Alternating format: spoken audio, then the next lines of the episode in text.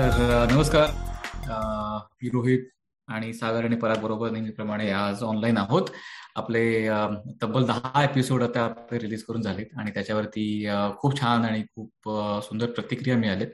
त्यामुळे आजच्या एपिसोडमध्ये कुठला खास विषय नाही आपल्याकडे पण आतापर्यंत आपण या मागच्या दहा एपिसोडमध्ये काय केलं कसं कसं केलं आणि लोकांनी कुठल्या प्रतिक्रिया पाठवल्या कसं प्रोत्साहन मिळालं याविषयी आज गप्पा मारायचा हा हेतू आहे. कारण की जसं आम्ही खूप आधी बोललो होतो तसं एक आपण हे सगळं प्रायोगिक प्रायोगिक तत्वावरतीच करणार होतो. एक एक्सपेरिमेंट म्हणून आम्ही हा विषय सुरू केला. आम्ही तसंही गप्पा मारायचोच पण त्याच्यानंतर असं त्या रेकॉर्ड करून लोकांच्या पर्यंत पोहोचवायचा हा आमचा पहिलाच प्रयत्न. त्यामुळे याच्यामध्ये बरंच काही शिकायला मिळालं. आणि बऱ्याच गोष्टी आम्हाला असं वाटलं की आपण अजून काहीतरी थोडा बेहतर कर सकते थोडा और कर सकते है या सगळ्या या सगळे काय म्हणा हे हा सगळा फीडबॅक घेऊन आता आम्ही जसं आपण सगळेच या नवीन वर्षामध्ये पदार्पण करू तसं आम्ही पण आता आपला मेदकुटचा सीझन टू करायच्या पण तयारीमध्ये ऑलरेडी आहोत. नवीन विषय डोक्यात आहेत नवीन पद्धती डोक्यात आहेत. तर त्या सीझन टू कडे जाण्याच्या आधी हा एक सीझन वनचा धावता आढावा आणि असं या हेतूने आम्ही असं एकत्र आलेले आहोत. तर रूपरेषा ही अशी की सध्या तर मनात एवढाच विचार आहेत की आत्ताचे जे दहा एपिसोड झाले त्यापैकी नऊ एपिसोडला एक ठराविक मुद्दा होता ठराविक विषय होता. त्या विषय त्या विषयाला धरून आपण बोललो गप्पा मारल्या वेगवेगळे त्याच्या त्याचे पैलू आपल्याला हाताळता आले का बघितले. तर तिथपासून सुरुवात करू असा विचार आहे. आणि मग नेहमीप्रमाणेच बघू आपण तिथून पुढे कुठे जातो आणि कुठेपर्यंत जाऊन पोहोचतो ते. तर before we start Sagar Parag तुम्हाला याच्यामध्ये काही यू चाईम इन चायमिन तू भरपूर चायमिन केलेलं आहे त्याच्यामुळे आता मुद्द्याला हात घालू आपण. आणि हो जेवढं मला म्हणजे आधीच्या एपिसोडबद्दल पटकन आढावा घ्यायला आवडेल तेवढंच आपलं पुढे काय चालू असणार आहे आणि आपण आपले पुढचे विचार कसे आहेत हे थोडस त्याबद्दल बोलायला आवडेल. कारण मला खूप उत्सुकता आहे त्याच्यासाठी. कारण आपण त्यात काही बदल घडवतोय आणि काही इंटरेस्टिंग व्यक्ती सुद्धा सोबत आपण आणून त्यांच्याशी गप्पा मारतोय. तर त्याबद्दल आपण बोलू थोड्या वेळात. ओके पहिला एपिसोड मी सांगतो. म्हणजे जो मी घेतला होता कारण तो माझ्या फार जवळचा विषय होता डायबिटीस कारण मला वयाच्या पंचवीशीत डायबिटीस झाला होता. आणि त्यातनं मी बरंच काही शिकलो बरेच स्वतः प्रयोग केले बरंच आपटी खाल्ली बरंच त्याच्यात यश मिळालं. तर माझ माझी स्वतःची जर्नी कशी होती प्रवास कसा होता आणि त्यातून मी काय शिकलो याबद्दल मला पोटतिडकीनी बाकीच्यांना सांगायचं होतं. जे मी खूप जणांना याआधी वन टू वन सांगितलं किंवा युट्यूबवर लाईव्ह स्ट्रीम करून सांगितलंय याच्या आधी पण या पॉडकास्टच्या माध्यमातून तो माझा अगदी मनाच्या जवळचा विषय होता. तो बोलायचा होता मला. आणि ते बोलता बोलता आपण थोडस विषयांतर पण केलं पण ते खूप छान विषयांतर होतं. आपण सेपियन्सबद्दल पण बोललो आपण मानवाच्या उत्क्रांतीबद्दल पण बोललो आणि ते एकाला एक जोडून विषय आले. तर मला पहिला एपिसोड कसा होईल असा थोडस शंका होती पण अगदी मला आवडला तो छान. काहीतरी सांगत होता हा परत काय म्हणतोय? नाही नाही मी ते सुरुवातीच सांगत होतो की पूर्ण म्हणजे जर्नी खरंच चांगली होती. आणि मला सगळ्यात इंटरेस्टिंग पार्ट वाटतं की जसं आता सागर म्हणाला पण सुरुवात एका ठिकाणी करतो आणि त्यातनं बऱ्याच गोष्टी निघतात आणि त्या त्या बरेच असतात. आणि maybe this is a good time की आपण एक वी कॅन रिफ्लेक्ट की आपण आता पण काय काय कव्हर केलं आणि कसा तो प्रवास झाला. हे एक एक जसं आता सागर म्हणाला तर डेफिनेटली आपण हे आज आजच्या एपिसोडमध्ये तेच करूया. अरे विचार म्हणजे समुद्र मंथन करून अमृत वगैरे निघालं होतं म्हणतात. विचार मंथन करून काहीतरी निघेल असा आशा पिछले सीझन में आपने देखा. असा आपला आजचा एपिसोड आहे. मला वाटतं की ऍक्च्युली ना आय डोंट नो आपण जेव्हा आपल्या असे दहा सीझन होते तेव्हा आपण आठवू की अरे ही पॉडकास्टची खास अशी ही ही मेन ही मेन सागरची होती. की आपण पॉडकास्ट करून दाखवू. मला तर अजूनही आठवते की सुरुवातीला हा विचार माझ्या मनात कायम झाला होता की म्हणजे खरंच करायचं का असं? म्हणजे हे खरंच लोक ऐकतील का? म्हणजे काय? आणि ते काहीतरी आपल्या आपल्या तिघांच्या एकच माणूस असा होता की ज्याला वाटलं की मला हे करायचंच आहे आणि असंच करायचं आहे. आणि आणि आणि लोक नक्कीच ऐकतील. तर आय मीन माझा हे सगळ्याच्यामध्ये यायचं कारण होतं की हा म्हणलं ठीक आहे तू करके देखते सी हाऊ इट गोज मला वाटतं जोपर्यंत आपल्याला काहीतरी मिळतं ना तोपर्यंत म्हणजे अगेन आपण ते थोडस सेल्फिश असतं किंवा स्वार्थी असतं पण तसंच मला वाटतं होतं. की जोपर्यंत आपण करतो आपल्याला काहीतरी मिळतंय तोपर्यंत आपण ते करत राहणार. आणि मग ऑफकोर्स आपल्याला चांगलं वाटलं तर मे बी ते लोकांना पण चांगलं वाटेल त्यामुळे ते महत्वाचं आहे मला वाटतं आपल्याला आपल्याला बौद्धिक खास भागवल्या जाते. एवढी खात्री आहे आपण ती एकत्र आल्यावर. तर दॅट इज अमेझिंग कसं आहे की आय थिंक मला आठवत आहे की आपण आपण इनफॅक्ट मधल्या एका एपिसोडमध्ये याविषयी बोललो पण होतो की पूर्वी आपण टेक्स्ट स्वरूपात ब्लॉगिंग करायचो. आता आपण व्हिडिओ स्वरूपात आपण आपण हे बघतो युट्यूब वगैरे बघतो किंवा इंस्टाग्रामचे रील्स बघतो त्याच्यामधला ऑडिओवाली स्टेप आपण अशी कधी फारशी केलेलीच नाहीये. तर त्यामुळे मला हे कुतूहल पण होतं. की म्हटलं चलो ये कुछ करके देखते असं वगैरे. त्यामुळे I think that's how it all started in fact आपल्या सगळ्यात पहिला एपिसोडमध्ये डायबिटीसमध्ये मी आणि सागरने असा पण एक प्रयत्न केला होता की एकदा आम्ही त्याचा एक रिव्हिजन घेऊन मुद्दे लिहून त्याला एक स्ट्रक्चर्ड फॉर्मॅट आणायचा पण एक प्रयत्न केला होता आणि त्या मला लवकरच कळलं की असं आपल्याला काही झेपत नाहीये ते. दूरदर्शनच्या बातम्या असायच्या नाही कळी. आता कशात माहीत नाही आजकाल मी पाहिलेल्या पण त्या तशा अगदी एकसुरी वाटत होत्या. म्हटलं नाही आपण गप्पा मारू. ह्याच्यावर काही व्हिडिओ असतात युट्यूबवर तुम्ही पण बघितले असतील असे की ते बघून कळतं की ऍक्टिंग किती अवघड आहे. डान्स असे वेगळे करतात असं. तसं तसं होतं ते. आपण स्क्रिप्टेड करायला गेलो की आपल्याला कळतं की आपल्याला ऍक्टिंग येत नाही काही नाही. आपण नॉर्मल बोलू शकतो पण असं स्क्रिप्टेड बोलणं किती अवघड आहे याच्यामध्ये असं. ऍक्च्युली मला आय थिंक आपण सुरुवातीला डायबिटीज वरून जरी सुरू केलं असेल तरी त्यामध्ये आपण आय थिंक सीपीएसबद्दल पण बोलवतो आणि हे जेनेटिक्स जर्नी ऑफ अ मॅनबद्दल बोलवतो आपण नंतर कुठल्या पुस्तकाबद्दल नाही बोललो ना? मला वाटतं आपण नाही इव्हन दुसऱ्या म्हणजे पहिल्या एपिसोडमध्ये फार नसतील पण दुसऱ्या एपिसोडमध्ये आय थिंक तो लोकांना सगळ्यात जास्ती आवडलेला एपिसोड होता मेंटल हेल्थवरचा मनातल्या मनात. त्याच्यात आपण काही पुस्तकांबद्दल बोललो होतो जसं परावणी त्या भीष्मराज बामांच्या पुस्तकांबद्दल सांगितलं होतं. तर त्यातनं बरंच मला इंटरेस्टिंग वाटलं ते. मला तेच वाटतं आपण ह्याच्यातनं बऱ्याच गोष्टी म्हणजे कळल्या आता म्हणजे आपलं नवीन पुस्तकं कळले किंवा पॉडकास्ट कळले बाकीच्या बऱ्याच गोष्टी कळले पण ते काय की ते सगळ्यांचं काही फॉलोअप करणं आपल्या पण झालं नाही. अजून म्हणजे ते ऐकायचे होते मला पण पण ते आय थिंक ते that is still in my reading list आपल्याला ते सगळे ऐकले पाहिजेत पुढे.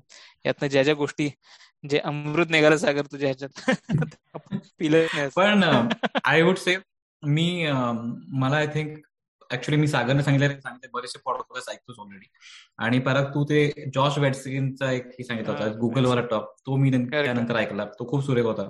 इनफॅक्ट तू मला एक तू एक त्या मागच्या पॉडकास्टमध्ये तू एक बिहेव वरती पण सांगितलं होतं ते माणसाचं ना स्पॅसलोस काय रॉबर्ट स्पॅसलोस काहीतरी नाव त्याचं हा ते पण तो पण खूप उत्तम होता तो. म्हणजे त्या तो असा सहज माणूस असाच तो आय थिंक त्याच्या कुठल्या बुक पब्लिशिंगमध्ये होता वाटतं. एक एक दीड तासाचा एपिसोड होता तो. पण व्हेरी गुड बहुत बढिया नाही तेच ना मी पण म्हणजे ऐकले थोडे थोडे पण ते पूर्ण जे तू कुठला तो सँटोसचा कुठला आहे? त्याचा आर्ट ऑफ लिव्हिंग का? नाही आर्ट ऑफ काय? Happiness happiness lab happiness lab हा तर तिचे पण मी ऐकले व्हिडिओ दोन तीन पण तो पूर्ण तो तो जो ओरिजिनल पॉडकास्ट आहे तो काही पूर्ण ऐकणं झालं नाही. पण हा व्हिडिओ तसे ऐकले मी चांगले त्यामुळेच ना आपण हे जे आहे ते सगळं आपणही पूर्ण वापरलं पाहिजे अजून. आय थिंक हा आपला सुरुवातीचा हेतू तो होता. की विषयांना हात घालू. विषयांची हात घालू तर थोडेसे थोडेसे थोडस चाचकून बघू. आणि मग त्याच्यानंतर आपल्याला काही प्रतिक्रिया लोकांच्या कडून येतात त्यातून पण कळतात की अरे हे असं नाही हा पण अजून पण एक दोन तीन वेगळ्या गोष्टी आपल्या याच्यामध्ये करता येतील. मला एक बेसिकली मेंटल हेल्थ हा जो आपला एपिसोड होता तो अजूनही by by far one of the काय आपला सर्वात जास्ती ऐकलेला एपिसोड आहे. त्यावरून हेही कळतं की हा विषय किती महत्त्वाचा आहे आणि किती लोकांना याच्याविषयी कुतूहल आहे किती लोकांना याविषयी काही ते जाणून घ्या घ्यावंसं वाटतं.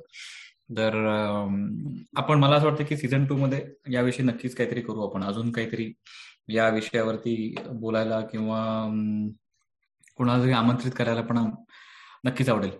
म्हणजे त्याच्या मागची धारणा अशी की आपण बरंच वाचतो पाहतो त्याच्यामुळे आपले विचार काहीतरी बनलेले आहेत. पण आपण ते त्यातले तज्ज्ञ नाही आहेत. आणि आपला आविर्भाव पण नाहीये तसा. तर मला दोन गोष्टी माहिती आहेत. मे बी तुला तिसरी गोष्ट माहिती आहे परागला अजून चौथी गोष्ट माहिती आहे. तर एकत्र येऊन आपल्याला म्हणजे बरेच ओव्हरलॅपिंग गोष्टी आहेत पण नवीन पैलू कळतात आपले आपले. पण आपण कोणीही एक्सपर्ट नाहीये त्याच्यात. तर आता पुढच्या सीझनमध्ये भर असा राहिला पाहिजे आणि आपण प्रयत्न करू त्यासाठी की जे याचे तज्ज्ञ लोक आहेत ज्यांनी ज्यांचं या क्षेत्रात कार्य आहे तर त्यांची मतं जाणून आपण घेऊया. तर काही लोकांशी आमचा ऑलरेडी संपर्क सुरू आहे आणि अजून त्यावर काम चालू आहे. तर लवकरच त्याच्याबद्दल तुम्हाला माहिती देऊ. तर ऑडियन्ससाठी का? काम सुरू आहे. आपला त्या एपिसोड टू पासून ते आतापर्यंत मी स्वतः प्रत्यक्ष प्रत्यक्ष थेरपिस्टकडे जाऊन पण आलो. त्यामुळे I think this is this is whole हो आय थिंक मला वाटतं की या एकूणच लॉकडाऊन म्हणा किंवा एकूणच हे सगळेच पर्स्पेक्टिव्ह पाहता मला वाटतं की मेंटल हेल्थ हा जर आहेच विषय खास. त्या त्यासाठी आपण काहीतरी करूच या पुढच्या सीझनमध्ये. त्यानंतर आपण बोललो होतो पोलरायझेशनबद्दल. ध्रुवीकरण. पोलरायझेशन त्याविषयी काय बोललो होतो बरं आपण? म्हणजे अजूनही तो व्हॅलिड आहेच म्हणजे. तो बऱ्याच वर्षापासून तो म्हणतो आपण टू थाउजंड फिफ्टीन पासून असं सुरू झालं असं म्हणतो अराउंड पण ते अजूनही व्हॅलिड आहे सगळीकडे ते दिसतच आहे आणि अजून काही वर्ष राहीलच मे बी सोशल मीडिया आणि बाकीच्या ह्याच्यामुळे. त्यामुळे तो पण एक रिलेव्हंट टॉपिक होता आहे. अजून काही महिने तरी राहीलच नक्की. तर त्याच्यावर एक मी एक फॉलोअप पुस्तक खूप सुंदर वाचलं. त्याचं नाव आहे माइंड बीप ओके म्हणजे बीप म्हणजे mind F dash dash dash. Okay कारण आपण ह्या पॉडकास्टला क्लीन पॉडकास्ट जाहीर केलं त्याच्यामुळे अर्वाच्य शब्द येणार नाही याची काळजी घेतोय मी. किंवा नंतर बीप करून टाकतो तर ते क्रिस्टोफर वॅली नावाचा एक प्राणी आहे त्यांनी लिहिलेलं पुस्तक आहे. तर केम्ब्रिज अनालिटिका ह्या कंपनीबद्दल बोललो होतो ज्यांनी ट्रम्प जो ट्रम्पनी निवडणूक जिंकली अमेरिकेतली हा खूप मोठा धक्का होता. ब्रिटनमध्ये ब्रेक्झिट झालं हा खूप मोठा धक्का होता. तर हे सहजासहजी नाही झालं. यात बऱ्याच लोकांना उकसवण्यात आलं आणि ते पोलरायझेशन जे म्हणतो तेच झालं. आणि ते नक्की कसं केलं केम्ब्रिज अनालिटिकांनी त्यांनी काय त्याच्यात वेगवेगळ्या गोष्टी प्रयोग करून आणल्या. तर त्या त्याबद्दल ते पुस्तक हा जो क्रिस्टोफर वायली आहे हा केम्ब्रिज अनालिटिका त्यांनी उभारण्यास मदत केली. तर त्याचा फार मोठा त्याच्यात हातभार होता. पण तेवढाच हातभार त्यांनी ती खाली आणण्यात पण केली. जेव्हा त्याला कळालं की याचं फार विकराळ भयान स्वरूप होत आहे तर त्यांनी विसल ब्लोअर म्हणून काम केलं. प्रेसशी बोलला तो सरकारी संस्थांशी बोलला. आणि सगळ्यांना सांगितलं की हे नक्की काय करतात? लोकांना कसं ते त्यांचं मत मन फिरवतात मत फिरवतात. आणि त्यांनी सायकोलॉजिस्ट त्यांच्याकडे बरेच होते. त्यांनी खूप वेगळ्या वेगळ्या गोष्टी अगदी म्हणजे छोट्या छोट्या देशात जसं त्रिनिदाद अँड टोबॅको किंवा नायजेरिया किंवा आफ्रिकेतले असे छोटे छोटे देश घेऊन तिथे त्यांनी प्रयोग चालू केले फेसबुकच्या द्वारे. लोकांना ते अमेझॉनचं एक अमेझॉन मेकॅनिकल टर्क किंवा एम टर्क नावाचं एक आहे. तर तिथे तुम्हाला काही छोटे मोठे जॉब करून पाहिजे असतील ऑनलाईन तर तिथे टाकायचे. लोक अगदी दहा रुपयापासून शंभर रुपयापर्यंत काहीतरी चार्ज घेऊन ते करतात का तर त्याच्यात त्यांनी काय केलं की बऱ्याच लोकांना सांगितलं आम्हाला तुमचं सर्वे पाहिजे वगैरे. तर त्याच्यासाठी तुम्ही फेसबुकवर एक ऍप डाउनलोड करा. आणि ते आमच्या सर्वेचे उत्तर द्या. सर्वे काहीतरी टाइमपास फालतू होता ओके पण त्यांनी काय केलं ते ऍप स्वतः बनवलं होतं त्यांनी फेसबुकवरचं तर त्या मध्ये लोकांनी जे ऍप डाउनलोड केलं तर त्या ऍपचे त्यांनी काही म्हणजे ड्रॉबॅक्स लूपहोल्स त्यांनी एक्सप्लॉइट केले. आणि त्या लोकांचे फेसबुक प्रोफाईलवरच्या सगळी माहिती त्यांची माहिती त्यांनी काय लाईक केलं कसे कमेंट्स केले कुठं काय रिॲक्शन दिली कुठले फोटो कसे टाकले वगैरे सगळे ते त्यांचंच नाही तर त्यांच्या फ्रेंड सर्कल मधलं सगळ्यांचं हे घेतलं. आणि मग त्यांनी असा खूप मोठा व्हर्च्युअल समाज बनवायला चालू केलं. म्हणजे जे फेसबुकवर होतं तर त्यांनी मग ते आणि त्यांना क्लिअर पॅटर्न दिसून यायला लागले की जर कोणाला अमुक गायक आवडत असेल तमक्याचं फोटो लाईक केलेला असेल किंवा असं काही हे चार पाच दहा बारा क्लिक्स मधून त्यांना त्या माणसाचं सगळं इत्यंभूत कळू लागलं आणि त्यांचा दावा असा होता की आम्ही त्या माणसाच्या जवळच्या व्यक्ती अगदी आई वडील बायकोपेक्षा जास्ती त्याला चांगलं ओळखून दाखवू शकतो. आणि मग त्यांनी ते एक्सप्लॉइट करायला चालू केलं की अच्छा या माणसाला असं असं आवडतं. मग सायकोलॉजिस्टनी वर्कआउट केलं की ठीक आहे याला जर असा भडकव मेसेज टाकला तर त्याला त्यातनं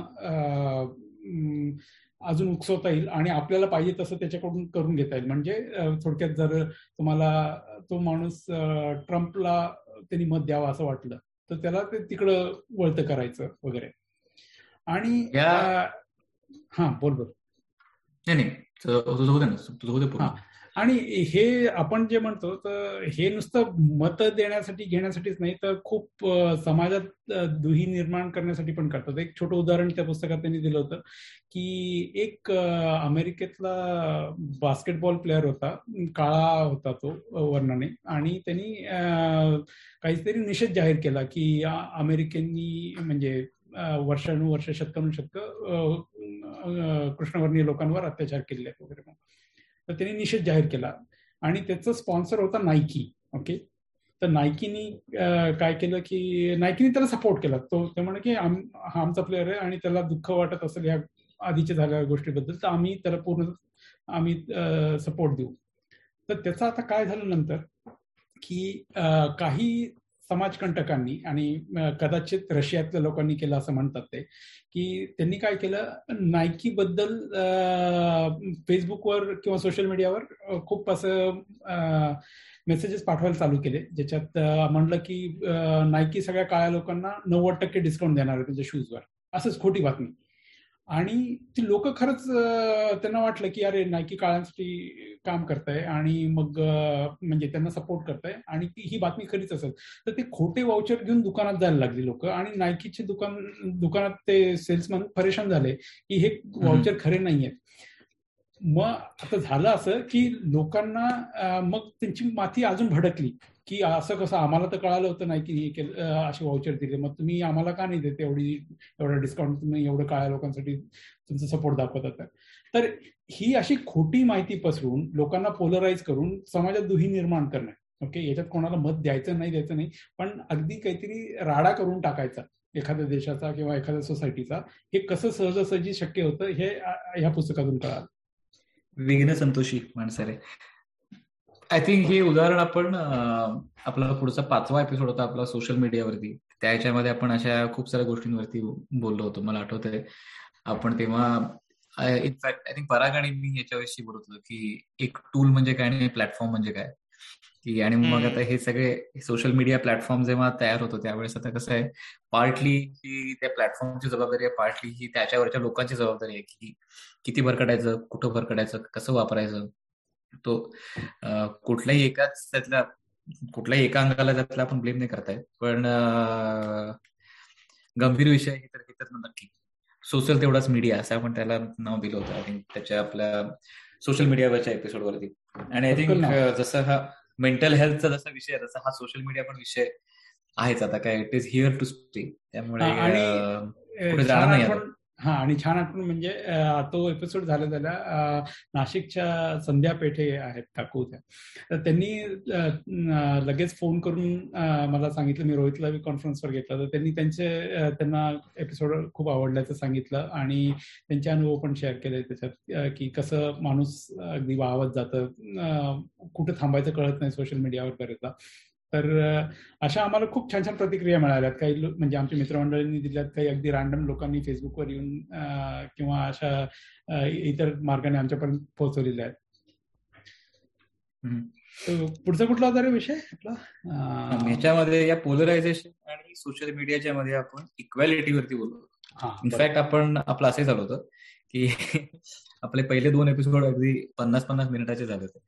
आणि आपल्याला बऱ्याच लोकांनी त्यानंतर आपल्याला सांगितलं पण की जरा जरा छोटा असेल तर थोडं थोडं बरं पडेल. आणि त्याचा खरंच प्रयत्न मी केला. पण बऱ्याचदा असंही होतं की पूर्ण विषय एकतर तीस किंवा पन्नास मिनिटांमध्ये पण डिस्कस होतच नाही. पण त्यातल्या त्यात आम्ही जरासं जेवढं कन्साईज करता येईल तेवढा करायचा प्रयत्न करतो. जेवढं मुद्देसूद जेवढं मुद्देसूद करता येईल तेवढा पण तेवढंही करायचा प्रयत्न करतो. पण बऱ्याच असं वाटतं की हे कमी करून करून करून करून दहा किंवा पंधरा मिनिटांमध्ये करण्या एवढे आम्ही एक्सपर्ट नाहीये. त्यामुळे कदाचित हे सीझन टू मध्ये पण कदाचित हे अर्धा तास वगैरे एपिसोड राहीलच. पण तरी त्यातल्या त्यात आम्ही बघू की किती एंटरटेनिंग वगैरे करता येईल. कदाचित मी आणि सागरने परत थोडीशी गाणी पण म्हणू. एंटरटेनमेंट मला पण तोच एक फीडबॅक आला होता की डिस्कशन फार सिरियस होतात आणि बाकी होत नाही त्यामुळे ते रोहित एपिसोड आपण आगळ पगळत केला होता तो याच्यासाठीच केला होता की ते फार डोक्याला शॉर्ट होतं. म्हणून थोडं लाइट आपल्या आपले विषय घेतले होते. पण हा पण तो तो तो तो दहावा एपिसोड पण ऐकताना मला असं वाटत होतं आधीमध्ये आपल्याला आपण आपण परत आपण त्याच ट्रॅक वरती गेलो होतो. कुठेतरी काहीतरी एखादा विषय कुठला तरी सिरियस घेऊन अनालाइज करत बसलो होतो. तर ते आगळपगळ आपल्याला काय आगळपगळ करता आलेलं नाही तो पण थोडासा गंभीर झालेला आहे. तुम्ही जर ऐकला तुम्हाला पण नाही एवढा गंभीर जाणवेल.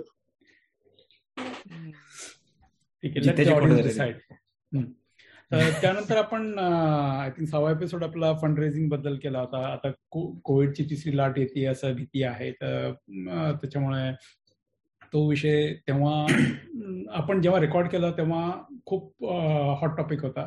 आपला एपिसोड पब्लिश झाला तेव्हा कदाचित परिस्थिती थोडी निवळत होती पण आता पुन्हा होणार.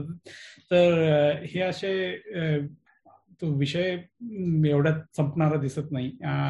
पण त्याच्यामागे सांगण्याचा उद्देश असा होता की अगदी सामान्य माणसं इव्हन भारताच्या बाहेर लांब राहून पण आम्हाला जे काही करा वाटलं महाराष्ट्रात जे कोविडचं थैमान चालू होतं त्या काळात तर तो ठीक आहे पैसा देणं ही एक गोष्ट आहे पण पैसा द्यायचा तर तो त्याचा विनियोग चांगला हो, होतोय की नाही कसं आपण बघणार?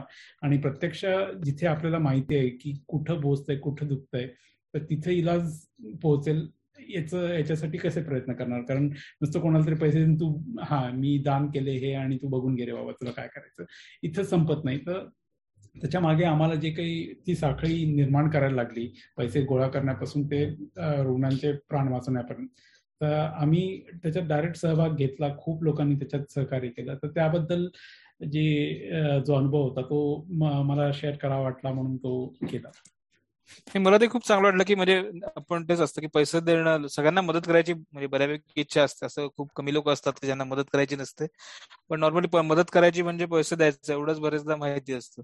पण आपलं त्या एपिसोडमध्ये जे सागर तू सांगितलं त्यातनं कळलं की म्हणजे अजून काय काय गोष्टी असतात किंवा करू शकतो. म्हणजे पैशाशिवाय पण बऱ्याचशा गोष्टी त्याच्यामध्ये जातात आणि त्यासाठी वेळ आणि किती एफर्ट जातात ते चांगलंच कळलं. म्हणजे याच्यामुळे हे करायचं झालं. तर दुसऱ्या प्रकारे पण किती मदत करू शकतात लोक हे हे नीट कळलं त्याच्यामुळे.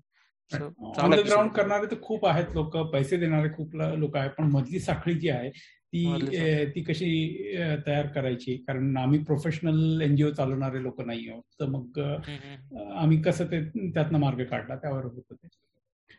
मी कालच एक व्हिडिओ शेअर केला होता. आवाहनवरती आला होता ज्यामध्ये चिन्मय आणि अमित आणि सायली या यांनी केलेली मदत त्यांच्या संस्थेतून संस्थेमार्फत मागच्या दुसऱ्या वेबच्या वेळेला त्यांनी लोकांना कशी मदत केली लोकांना कसे अन्नधान्याचं हे करून दिलं किंवा कशा कशा बसेस किंवा ट्रान्सपोर्टची व्यवस्था केली त्याचं सगळं त्यांचा अनुभव वर्णन आहे. तर जरूर ऐका असं म्हणेन. आणि आय थिंक की जेवढी मदत करू तेवढी कमीच आहे. दुर्दैवानं आपण अशा परिस्थितीमधून गेलो. आय होप या या तिसऱ्या लाटेमध्ये तशी परिस्थिती परत येणार नाही.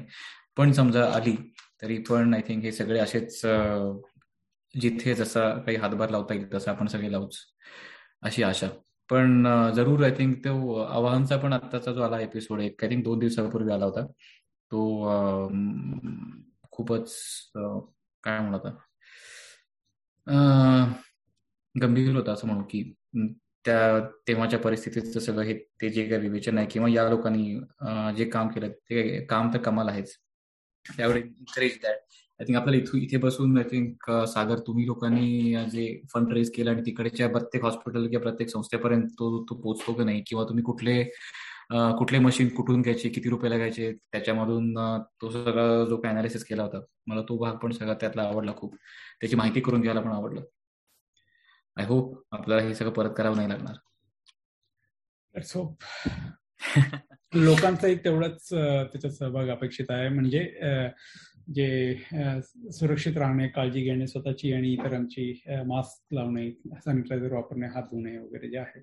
आपण हे काळ आदळत आलेलं आहे सतत तेच करत राहायचं. काही नवीन वेगळं करायची गरज नाही. पण ते नित्य नियमाने आणि सगळ्यांनी केलं तरच त्याचा उपयोग आहे. आता आपण हे रेकॉर्ड करतोय तेव्हा ओमनिक्रॉन वगैरे वरती बरेच सारी चर्चा सुरू आहे. आज ऍक्च्युली आज क्रिसमस आहे. आता आपण आता मला माहीत नाही आपण हे कधी रिलीज करू. पण आज ऍक्च्युली पंचवीस डिसेंबरची ही आहे. मागच्या पंचवीस डिसेंबरला इथे इंग्लंडमध्ये तरी लॉकडाऊन जाहीर केला होता. या पंचवीस डिसेंबरला असा लॉकडाऊनचा काही प्लॅन दिसत नाहीये. पण आय डोंट नो की की या नवीन वर्षामध्ये काय वाढून ठेवलंय की या क्रिसमसमध्ये क्रिसमसच्या किंवा नवीन वर्षाच्या सुट्टीमध्ये काय होईल? पंचवीस डिसेंबर पुण्यामध्ये काय स्थिती आहे? पंचवीस डिसेंबरला युके मध्ये अगदी शुकशुकाट असं रस्त्यावर टिटपाखरून असतं. प्रत्येक दुकान सार्वजनिक वाहनं सगळे बंद असतात. त्याच्यामुळे ते एनिवे लॉकडाऊन सारखीच परिस्थिती वाटते बाहेर. पुण्यामध्ये काय फरक सांगितलं पुण्यात काय सुरू पुण्यात काही नाही. कालच नवीन निर्बंध आले आता. रात्रीची जमावबंदी आहे. आणि मग नेहमीप्रमाणे लग्न आणि बाकीचे समारंभ याच्या सगळ्यांवर लिमिट टाकले त्यांनी किती लोक अटेंड करू शकतात. पुन्हा ते चाललंय म्हणजे आधीपासून हळूहळू निर्बंध दिसतात आता किती वाढतं त्याच्यावर पुढे. पण होपफुली हे एवढं काय म्हणतात त्याला एवढं भयानक नाही असं म्हणताय असं ऐकलंय. ओमिक्रॉन पण ते नंबर वाढले तर म्हणजे इंडियाला तोच प्रॉब्लेम असतो. राईट खूप जर लोकांचे जास्त खूप इन्फेक्टेड झाले तर मग that would be a problem that extra stress on the system hopefully तसं काही होऊ नये. पण चालू आहे. सध्या प्रोएक्टिव्हली जरा ते कमी करणं किंवा त्याच्यावर निर्बंध टाकणं सुरू तर झालंय पुण्यात.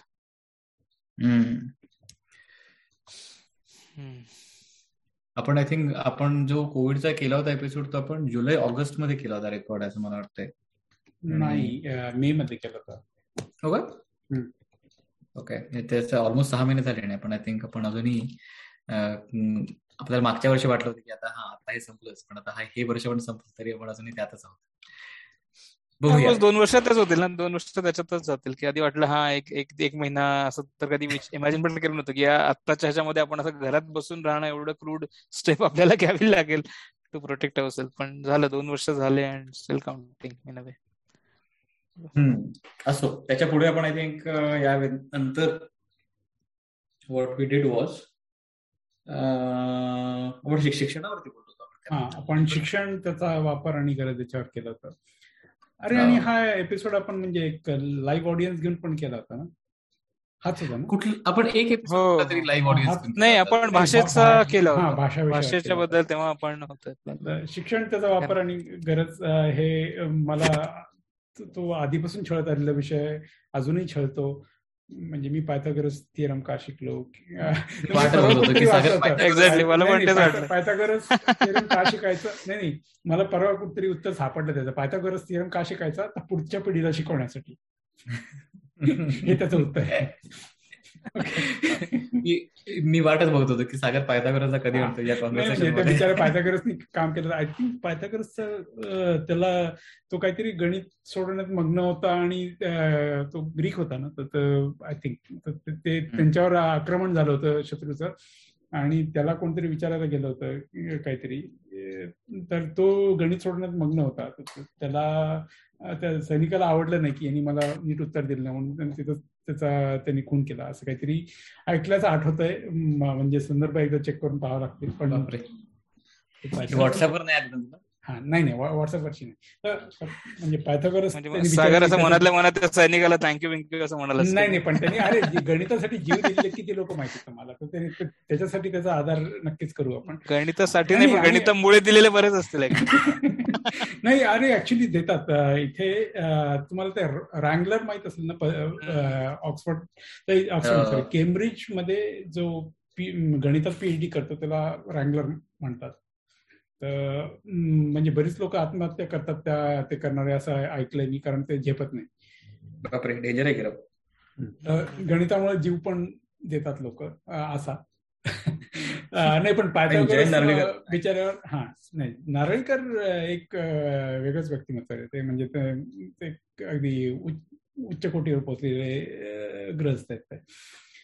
तर हा म्हणजे शिक्षण त्याचा वापर आणि गरज आणि सीझन टू मध्ये एक आपला एपिसोड त्याच्यावर करायचा आहे आपल्याला. आणि कारण मागच्या मी जे आधी म्हणत होतो तुम्हाला की मागच्या दशकात तयार केलेला सिलेबस ह्या दशकात शिकतो आणि पुढच्या दशकात तो वापरायचा आपण पाहतो. तर जग फार पुढे निघून गेलेलं असतं तेव्हा. मला आठवतं मी जेव्हा इलेक्ट्रॉनिक्स बारावीला माझा विषय होता तेव्हा आम्ही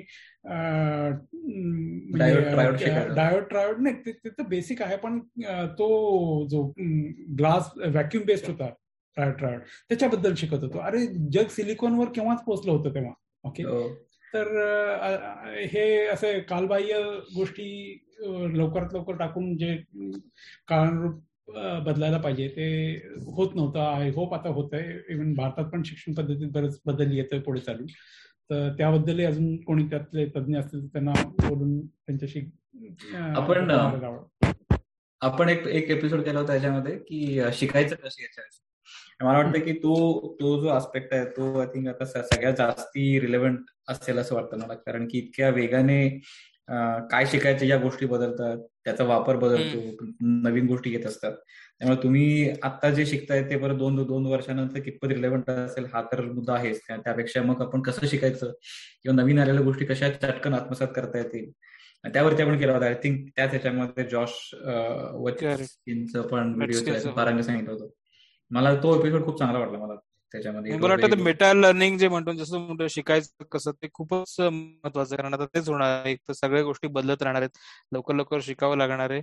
आणि तेच आहे की हे जे स्टँडर्ड आपलं शाळा कॉलेज असं आपण ज्यात नॉर्मली शिकतो ते नाही. पण पुढे पण तुम्हाला शिकायची गरज पडते. मग आपण शिकतो कसं हेच सगळ्यात मेन स्किल असेल की ज्याच्यामुळे मे बी पुढे आपल्याला बाकीचे स्किल्स आपल्याला अक्वायर करता येतील. Art of learning art of learning त्याला काय आय थिंक मला वाटतं तेच तेच जास्ती मला वाटतं ओव्हरऑल त्याला काहीतरी थोडस एक याचा रिशेप होईल काहीतरी असं वाटतं की स्किल बेस्ड लर्निंग म्हणा किंवा आता कसं होतं आता आपलं बहुतांश शिकणं हे टू बी एम्प्लॉयबल या दृष्टीनं असायचं. आता आय थिंक थोडस त्याचं स्वरूप बदलेल असं वाटतं मला. याच्या जे होतं ते मे बी इन्फॉर्मेशन बेस्ड आहे की तुम्हाला माहिती आहे म्हणजे तुम्हाला काहीतरी आहे असं होतं का? आपण माहितीच शिकतो. पण maybe now it will be skill based की तुम्हाला काही ते करता आलं पाहिजे त्यातून काहीतरी बनवता आलं पाहिजे. आणि मग ते कसं करायचं ते मे बी पुढे असेल एखाद्या मी अरे एक ऍक्च्युली आर्टिकल त्याची त्याची लिंक नाही सापडली मला. जर मला मला मिळाली तर मी परत पोस्ट करेन.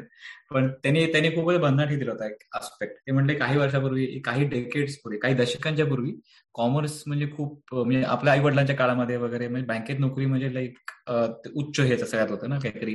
त्यामुळे कॉमर्समध्ये शिकणं हे एकदम खूप प्रतिष्ठित आणि इथे तुम्ही कॉमर्स शिका मग तुम्हाला तुम्हाला पैसे मिळतात. असं होतं इक्वेशन त्यानंतर इंजिनिअरिंग आणि सायन्सला भाव आला याच्यामध्ये.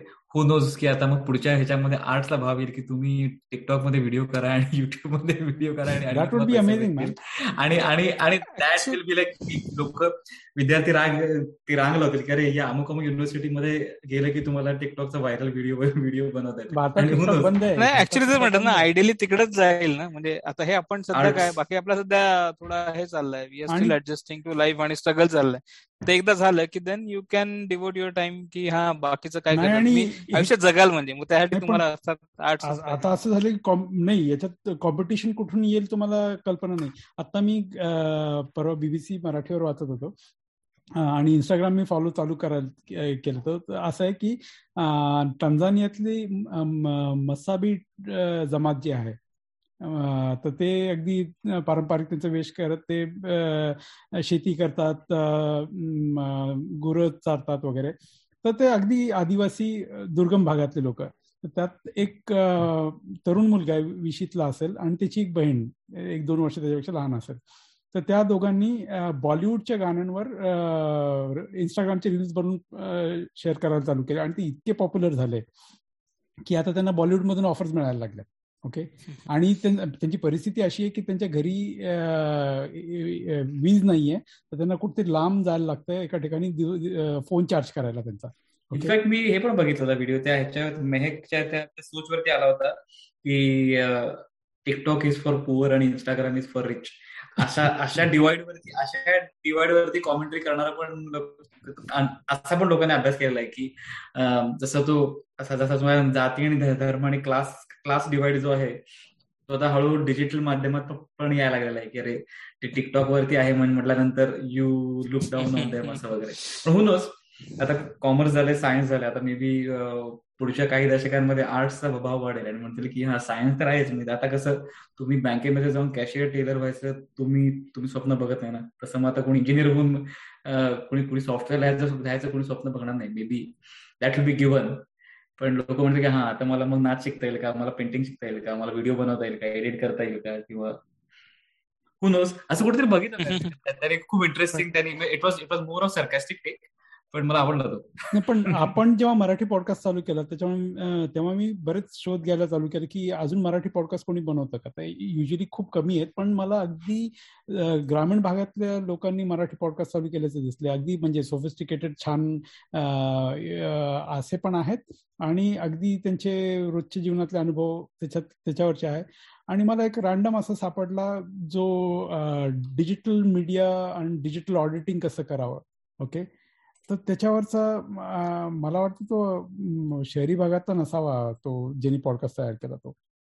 तर हे आता क्लास डिवाइड जरी असेल तरी इंटरनेट आणि मोबाईल हे इतकं प्रभावी माध्यम आहे. ते कुठेही कधीही कसंही कोणालाही वापरता येतं. तर फार या सगळ्या गोष्टी आणि आता परत भाषेचं बंधन राहिलेलं नाहीये. आय थिंक आपण आय थिंक लोक आपापल्या आपापल्या भाषेमध्ये कंटेंट तयार करू शकतात पसरवू शकतात. तो इकडून तिकडे लोक ट्रान्सलेट करतात. इनफॅक्ट लोक नवीन भाषा पण शिकतात. नवीन गेटिंग टुगेदर मी गंमत म्हणून मनी हाईस्ट हिंदीमध्ये ऑडिओ आहे तो तो ऐकला. तर खूप छान आहे म्हणजे एका कॅरेक्टरचं मारवाडी ऍक्सेंट आहे. कठे जा रहा है कठे आ रहा है। दुसरा बंबईया टपोरी लँग्वेज आहे असं ते टिपिकल असतं दोन तीन तेवढे वापरतात त्यांनी ती क्रिएटिव्हिटी मनी हाईसमध्ये पण वापरली तर शकतात. तसंही तशी मूळ लँग्वेज त्याची स्पॅनिश आहे हा तर त्याच्यामुळे केलं तरी चालतं का? स्पॅनिश स्पॅनिश आहे मग ते तुम्ही तुम्ही स्पॅनिश ऐकणार नाहीच आहे तर मग मग इंग्रजी ऐका नाही तर हिंदी ऐका नाही मराठी ऐका एनिवे ते मग डबडच आहे ना Hindi. How does it make difference नहीं पण तो कैरेक्टर जेव्हा म्हणतो ए टोकियो अपन ने तुमको बोला था ऐसा नहीं करने का. काय को किया? ऐकण्याची मजा वेगळी आहे. हम्म. आपल्याला आपण आपण सीझन टू मध्ये भाषेवरती पण बोलणार आहोत. आणि हा तो तो पण आपला विषय थोडासा पुढे वाढवू आपण. पण गुड आहे. बघता बघता आपले नऊ दहा एपिसोड झाले आणि आपण केवढे विषय चालले डायबिटीस सीपीएन्स आणि जिनॉमिक्स वरून सुरू करून इक्वॅलिटी पोलरायझेशन सोशल मीडिया भाषा एज्युकेशन या सगळ्या याच्यावरती आपण हात घातला. मजा आली. जेवढा मी स्केप्टिक होतो हे सुरू करताना की अरे खरंच करायचं का वगैरे? आता ऍटलिस्ट मी आता नक्कीच कमी आहे स्केप्टिक आणि मे बी सागर कायम पुश करत होता म्हणून असेल कदाचित. पण actually now I am looking forward to season two कारण की बऱ्याच बऱ्याच विषय नुसते ओपन करून झालेले आहेत. त्याच्यामध्ये आपण खोल नाही गेलो आणि आता असं वाटतं की हा मे बी इथे जरासं अजून अमुक अमुक अमुक अमुक व्यक्तीला बोलवलं अमुक अमुक माणसाला घेतलं की अजून जराशी काहीतरी व्यापक चर्चा होऊ शकेल आणि त्यात त्यात मजा येईल. तर I am actually I am I am looking forward to it now I am looking forward to season twenty Sagar सागरचं नाही पण तेच ह्याच्यात मजा आली पहिल्या दहा ह्याच्यामध्ये आणि डेफिनेटली पुढे पण आता आपल्याला नवीन थोडं नवीन स्वरूपात नवीन रूपात आपल्याला पण मजा येईल आणि आपल्याला पण बऱ्याच गोष्टी अजून शिकायला मिळतील. असे आपण आशा करूया नवीन वर्षांमध्ये. नवीन वर्षांच्या शुभेच्छा सकट.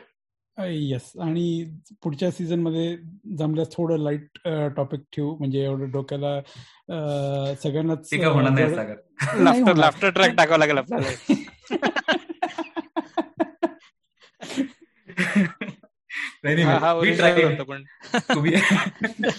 बी ट्राईड पण. ती येत नाही नॅचरली आपल्याकडे. असं. वरती आता एक मिनिटाची हे त्यामुळे आपण आता इथेच धन्यवाद म्हणजे करू. आपण म्हणजे आता लाफ्टर ट्रॅक नाही टाकायचं काहीतरी वेगळं करायचं तर मे बी टपोरी भाषेत आपण एक एपिसोड करू चलो. ठीक आहे. एवढे बोलू नवीन वर्षाच्या शुभेच्छा आणि लवकरच भेटू पुढच्या सीझनमध्ये तोपर्यंत नमस्कार. मेकूट ऐकत राहा सांगत राहा मित्रांना मैत्रिणींना आई वडिलांना भाऊ बहिणींना